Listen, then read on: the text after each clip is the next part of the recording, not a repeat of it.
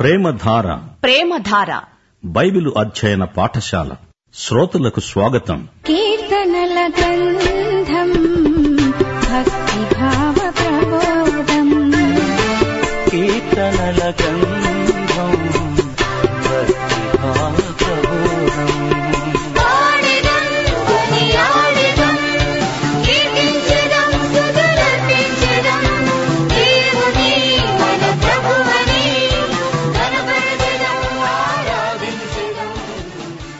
ప్రియ శ్రోతలు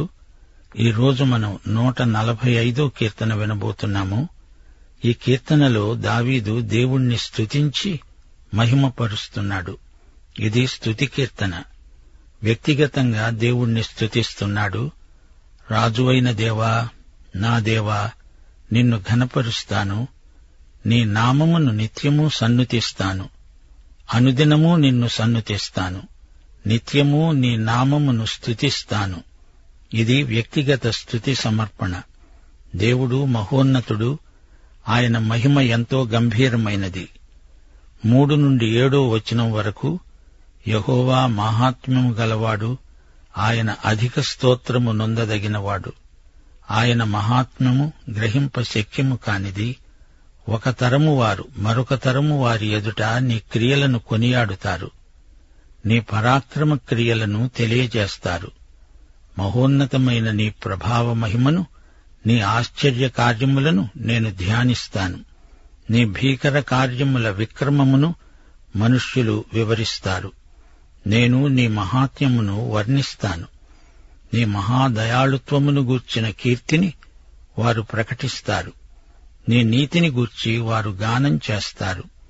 దేవుని సౌశీల్య సంపద ఎంతో గొప్పది పది నుండి పదమూడవ వచనం వరకు దేవుని నిత్య రాజ్య ప్రశస్తి యహోవా నీ క్రియలన్నీ నీకు కృతజ్ఞతాస్థుతులు సమర్పిస్తాయి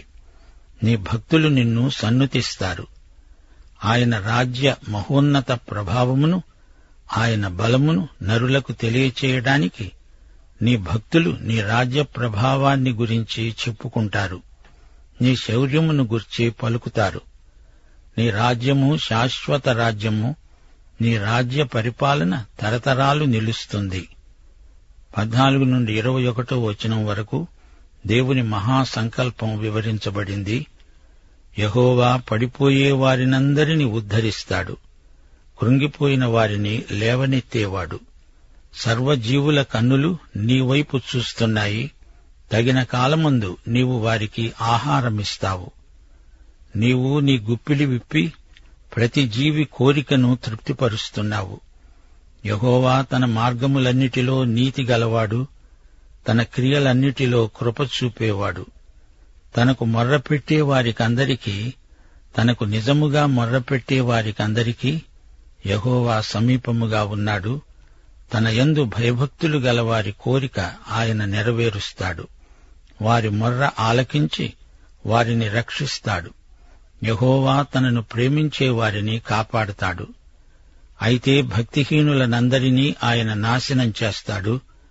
నా నోరు యహోవాను స్తోత్రము చేస్తుంది శరీరులందరూ ఆయన పరిశుద్ధ నామమును నిత్యము స్తోత్రము చేసెదరుగాక సోదరీ సోదరులారా వింటున్నారా స్థుతి అనేది మన ఆత్మకు ఎంతో ఆరోగ్యం స్థుతించడం వల్ల నీకేమి దొరుకుతుంది అనే ఆలోచన అనవసరం సత్యమందు ఆత్మయందు దేవుణ్ణి స్థుతించడమే గొప్ప ఆశీర్వాదం ఆయన మాత్రమే మన స్థుతులకు పాత్రుడు స్థుతి ద్వారా దేవుని ప్రజలకు ఆధ్యాత్మిక సౌందర్యం ప్రాప్తిస్తుంది అనుదినము నిత్యము ఆయనను స్థుతించటం ఆధ్యాత్మికమైన అలవాటు ఇది చాలా మంచి అలవాటు దేవుని పనిని వృద్ధి చేస్తుంది దేవుని ప్రజలు స్థుతియందే సమైక్యమవుతారు స్థుతి అంతరంగ పురుషుణ్ణి స్వస్థపరుస్తుంది దేవుని గొప్పతనం కృప దయాళుత్వం మహిమ ఆయన మహాదాతృత్వం మన స్థుతికి ప్రేరకాలు శ్రోతలు దైవస్థుతిని అభ్యసించండి ఎడతెగని అభ్యాసము చేత స్థుతి మీ జీవితంలో భాగమైపోతుంది మన స్థుతి జీవితం రాబోయే తరానికి మార్గదర్శకం ఆరాధనమే దేవుడు మనకిచ్చిన ధనం స్తుతి సమర్పణ దేవునికి ఎంతో ఇంపైనది దావీదుకు సృష్టిలో సమస్తము దేవుణ్ణి స్తుతిస్తున్నట్లే కనిపిస్తోంది అంతటా దైవస్థుతే వినిపిస్తోంది అది కనులకు విందు వీణులకు విందు స్థుతి దృష్ట్యా సమస్త ప్రకృతి మనకు నూతనమై గోచరిస్తుంది ఆకాశము అంతరిక్షము కూడా దేవుణ్ణి స్థుతిస్తున్నాయి స్థుతిలో ప్రకృతి శోభ మనకెంతో ఆకర్షణీయంగా కనిపిస్తుంది ప్రియ శ్రోతలు మనకు స్థుతి జీవితం అలవడితే అదే మహాభాగ్యం దేవుడు ప్రతి పరిస్థితిలో నీకు నాకు సహాయపడతాడు తొట్టిల్లితే ఆయనే లేవనెత్తుతాడు ఆకలైతే అన్నం పెడతాడు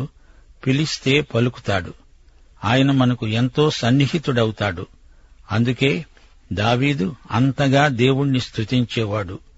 అదే దావీదు భక్తి రహస్యం దేవుడు ఏమై ఉన్నాడో ఆధ్యాత్మిక పరిధిలో ఆయన నీకేం చేశాడో అనుభవించినప్పుడు స్థుతి ఒక ప్రవాహమై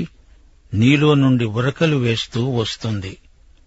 దావీదు రాసిన కీర్తనల్లో ఇదే చిట్ట చివరిది ఈ కీర్తన కూడా హీబ్రూ భాషలో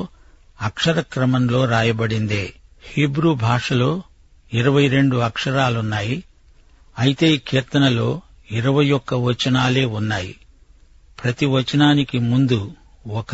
అక్షరం అక్షర క్రమంలో చెప్పబడింది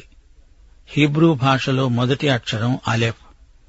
చిట్ట చివరి అక్షరం తౌ అయితే ఈ కీర్తనలోని అక్షర క్రమంలో నూన్ అనే అక్షరం లోపించింది ఎందుకో తెలియదు నూట నలభై ఐదో కీర్తన నుండి నూట యాభైయో కీర్తన వరకు అన్నీ హల్లెలూయా కీర్తనలే నూన్ అనే ఒక్క అక్షరం లోపించిందంటే అది సంఘం కోసం నీ కోసం విడిచిపెట్టబడిన ఖాళీ ఏమో అనిపిస్తుంది హల్లెలూయా నినాదాలు బైబిల్ అంతటా వినిపిస్తాయి ప్రకటన గ్రంథం పంతొమ్మిదో అధ్యాయం ఒకటి మూడు ఆరు వచనాల వరకు హల్లెలూయా నినాదం బైబిల్ అంతటా మోగుతుంది మారుమోగుతుంది బహుజనుల శబ్దము వంటి గొప్ప స్వరము పరలోకమందు ఈలాగు చెప్పగా విన్నాను ప్రభువును స్తుతించండి ప్రభువును స్తుతించండి రక్షణ మహిమా ప్రభావములు మన దేవునికే చెల్లునుగాక రెండోసారి వారు ప్రభువును స్తుతించండి అన్నారు ఆ పట్టణపు పొగ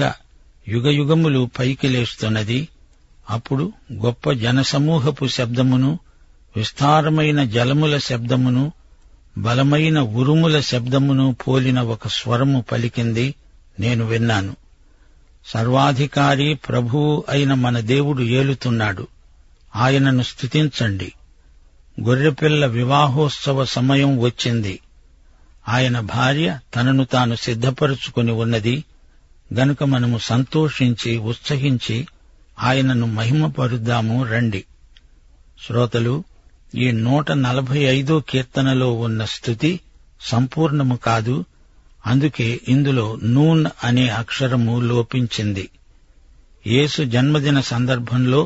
దేవదూతలు పాడారు లూకా శుభవార్త రెండో అధ్యాయం పద్నాలుగో వచనం సర్వోన్నతమైన స్థలములలో దేవునికి మహిమ ఆయనకిష్టులైన మనుష్యులకు భూమి మీద సమాధానము దేవదూతలు ఈ విధంగా దేవునికి స్తోత్రం చెప్పారు ఎందుకు యేసు బెత్లెహేములో జన్మించాడు గనుక శాంతి శాంతి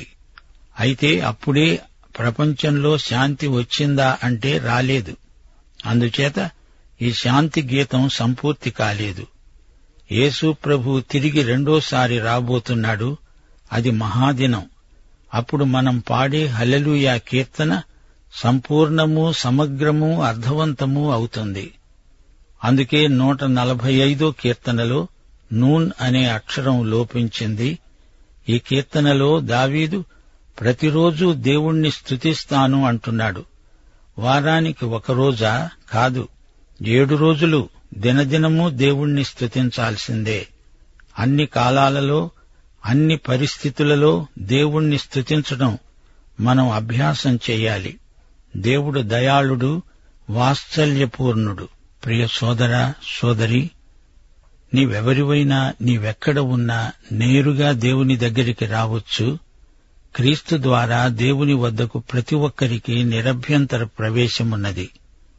సత్యమందు తనకు మొర్రపెట్టే వారికి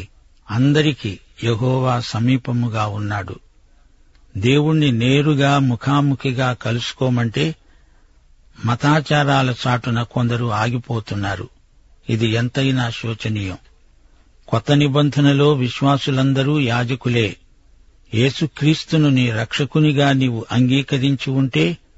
నీవు దేవుని సన్నిధిలోకి ప్రవేశించడానికి వీలున్నది సమృద్ధి ప్రవేశము నీకున్నది రక్షించబడి ఉండకపోతే ఈ క్షణమే తన వద్దకు రావలసిందని పరిశుద్ధాత్మ నిన్ను పిలుస్తున్నాడు అంతటా అందరికీ దేవుడు అందుబాటులోనే ఉన్నాడు విశ్వాసులారా మరచిపోకండి మనం కొత్త నిబంధన యాజకులం మనం దేవుని కుటుంబీకులం క్రీస్తునందు దేవుడు మన తండ్రి పరలోకమందు భూమి మీద ఉన్న ప్రతి కుటుంబము ఆ తండ్రిని బట్టే కుటుంబము అని పిలువబడుతున్నది ఆయన మన తండ్రి మనలను సహోదరులు అని పిలవడానికి ఆయన సిగ్గుపడలేదు మనము యేసు సహోదరులము సహవారసులము సహయాజకులము నూతన జన్మ ద్వారా మనము ఆత్మయందు సజీవులమయ్యాము ఆధ్యాత్మిక బలులు జిహ్వా ఫలము అర్పించడానికి అర్హులమయ్యాము ఆత్మతో సత్యముతో దేవుణ్ణి ఆరాధించగలుగుతున్నాము ఆధ్యాత్మిక ఆరాధన భాగ్యం మనకిచ్చిన దేవునికి స్తుతి యోహాను సువార్త పదిహేనో అధ్యాయం పదహారో వచనంలో ప్రభువు ఏమన్నాడు నేను మిమ్ములను ఏర్పరచుకొని నియమించాను ఒకటి పేతురు రెండో అధ్యాయం తొమ్మిదో వచనం మనము ఏర్పరచబడిన వంశము రాజులైన యాజక సమూహము పరిశుద్ధ జనము దేవుని సొత్తైన ప్రజలము యేసు గుణాతిశయములను ప్రచురము చేస్తాము శ్రోతలు ఇది నిజం దేవునికి మనం రాజ్యమయ్యాము యాజకులమయ్యాము కొలసీ పత్రిక రెండో అధ్యాయం పదో వచనం క్రీస్తునందు మనము సంపూర్ణులము స్థుతి ప్రభావం మన జీవితాలను పూర్తిగా నింపివేయాలి యాకోబు పత్రిక మూడో అధ్యాయం తొమ్మిది నుండి పదకొండో వచనం వరకు గమనించండి నాలుకతో తండ్రి అయిన ప్రభువును స్తుతిస్తాము దానితోనే దేవుని పోలికగా పుట్టిన మనుష్యులను స్తుతిస్తాము ఒక్క నోటి నుండే ఆశీర్వచనము శాపవచనము బయలు వెళ్ళుతాయా నా సహోదరులారా ఇలా ఉండకూడదు నీటి బుగ్గలో ఒక్క జల నుండే తీయని నీరు చేదు నీరు ఊరుతాయా దేవుణ్ణి స్తుతించే మనం ఒకటి కొరింతి ఆరో అధ్యాయం పదకొండో వచనం ప్రకారం ప్రభు అయిన యేసుక్రీస్తు నామమున మన దేవుని ఆత్మయందు మనము కడుగబడి పరిశుద్ధపరచబడిన వారమై నీతిమంతులుగా తీర్చబడ్డాము మన దేవుడు స్థుతికి పాత్రుడు మనము స్థుతించడానికి పాత్రులముగా చేయబడినందుకు దేవునికి స్తోత్రము యేసు రక్తము దేవుని వాక్యము పరిశుద్ధాత్మ ఈ మూడు అనుభవాలు గలవారే దేవుణ్ణి అర్థవంతంగా స్థుతించగలరు హెబ్రీ పత్రిక పదో అధ్యాయం ఇరవై రెండో వచనం మనస్సాక్షికి కల్మషము తోచకుండా ప్రోక్షింపబడిన హృదయములు గలవారము నిర్మలమైన ఉదకముతో స్నానము చేసిన శరీరములు గలవారము అయి ఉండి విశ్వాస విషయములో సంపూర్ణ నిశ్చయత కలిగి యథార్థమైన హృదయముతో మనము దైవ సన్నిధానానికి చేరుదాము యేసు రక్తప్రోక్షణ దేవుని వాక్య జలం మనల్ను ఆరాధనకు సిద్ధపరుస్తాయి నూట నలభై ఏడో కీర్తన అనగానే మనకు యాకోబు పత్రిక నాలుగో అధ్యాయం ఎనిమిదో వచనం జ్ఞాపకం వస్తుంది దేవుని యొద్దకు రండి అప్పుడాయన మీ వద్దకు వస్తాడు పాపులారా మీ చేతులను శుభ్రం చేసుకోండి ద్విమనస్కులారా మీ హృదయాలను పరిశుద్ధపరచుకోండి మన భావజీవితంలో పరిశుద్ధత లేకుండా దేవుణ్ణి ఆరాధించటం స్తుతించటం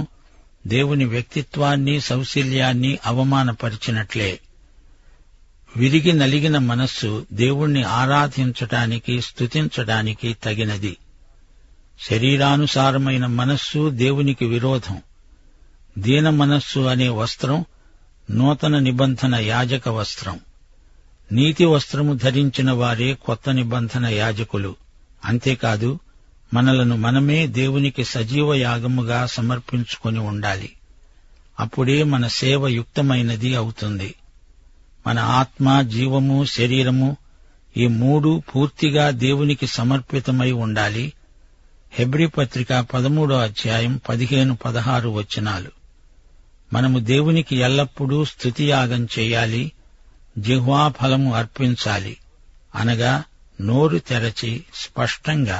దేవుణ్ణి స్తుతించాలి చీకటిలో నుండి మనలను ఆశ్చర్యకరమైన వెలుగులోకి తెచ్చిన యేసు ప్రభు యొక్క గుణాతిశయములను మనము ప్రచురము చేయవలసిన ప్రజలము దేవుణ్ణి స్తుతించే ప్రజలు దేవుని సన్నిధిలోకి రిక్తహస్తాలతో రారు మన స్థుతిని పాట ద్వారా మాత్రమే కాదు ప్రభువుకు తెచ్చి ఇచ్చిన ప్రేమ కానుకల ద్వారా కూడా వ్యక్తం చేస్తాము స్థుతి అనగా దేవుణ్ణి బట్టి ఉత్సాహాన్ని వ్యక్తం చేయడం పంట కోసేవారు వ్యక్తపరిచే ఆనందం లాంటిదే స్థుతి కృతజ్ఞత స్థుతి ఎల్లప్పుడూ మిళితమై ఉంటాయి అందుకే ఆనంద గీతాలు పాడుతాము పాటలలో స్థుతి మాటలు స్థుతి భావాలు వ్యక్తం కావాలి ఈ విషయంలో గాయకులు ఎంతో శ్రద్ధ వహించవలసి ఉంది సంగీత వాయిద్యాలు స్థుతికి దోహదపడాలి గాని కేవలం వాయిద్యాలు మాత్రమే చాలవు పవిత్రమైన చేతులెత్తి దేవుణ్ణి స్తుతించవలసిందని పౌలు తిమోతికి రాసిన ఉత్తరంలో వివరించాడు దేవుని ఎదుట మోకరిల్లి దేవునికి స్తుతియాగము చేయటం పరిపాటి దేవుని మహిమ ప్రత్యక్షతకు మన హృదయం స్పందించినప్పుడు దానిని వ్యక్తీకరించడమే స్తుతి సమర్పణ దేవుణ్ణి స్తుతించడం కేవలం ఉద్రేకం కాదు అది ఆధ్యాత్మిక ఆరాధన ప్రియ శ్రోతలు మరో మాట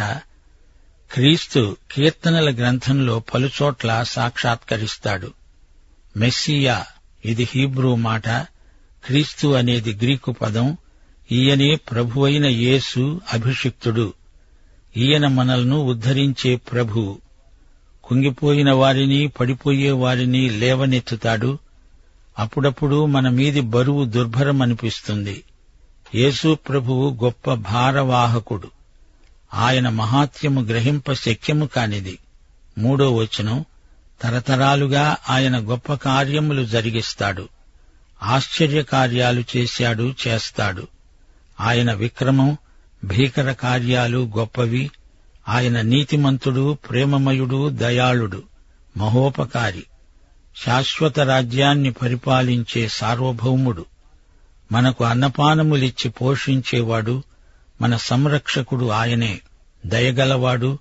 మనకు న్యాయం చేకూర్చే తీర్పరి ఆపత్కాలమందు మనలను కాపాడేవాడు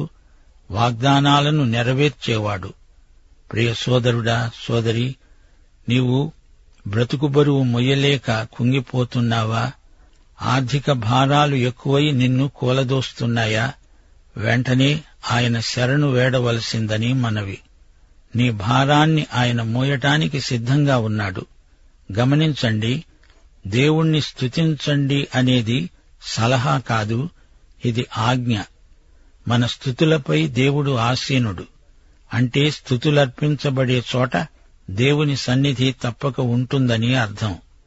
అప్పుడు సమస్యలు కడగండ్లు మనకు దూరమైనట్లు అనిపిస్తుంది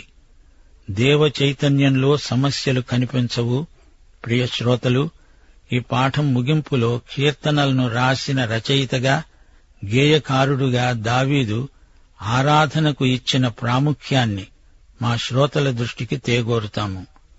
ప్రతిసారి ఒక కొత్త పాట పాడడం దావీదుకు ఇష్టం పాట అదే అయినా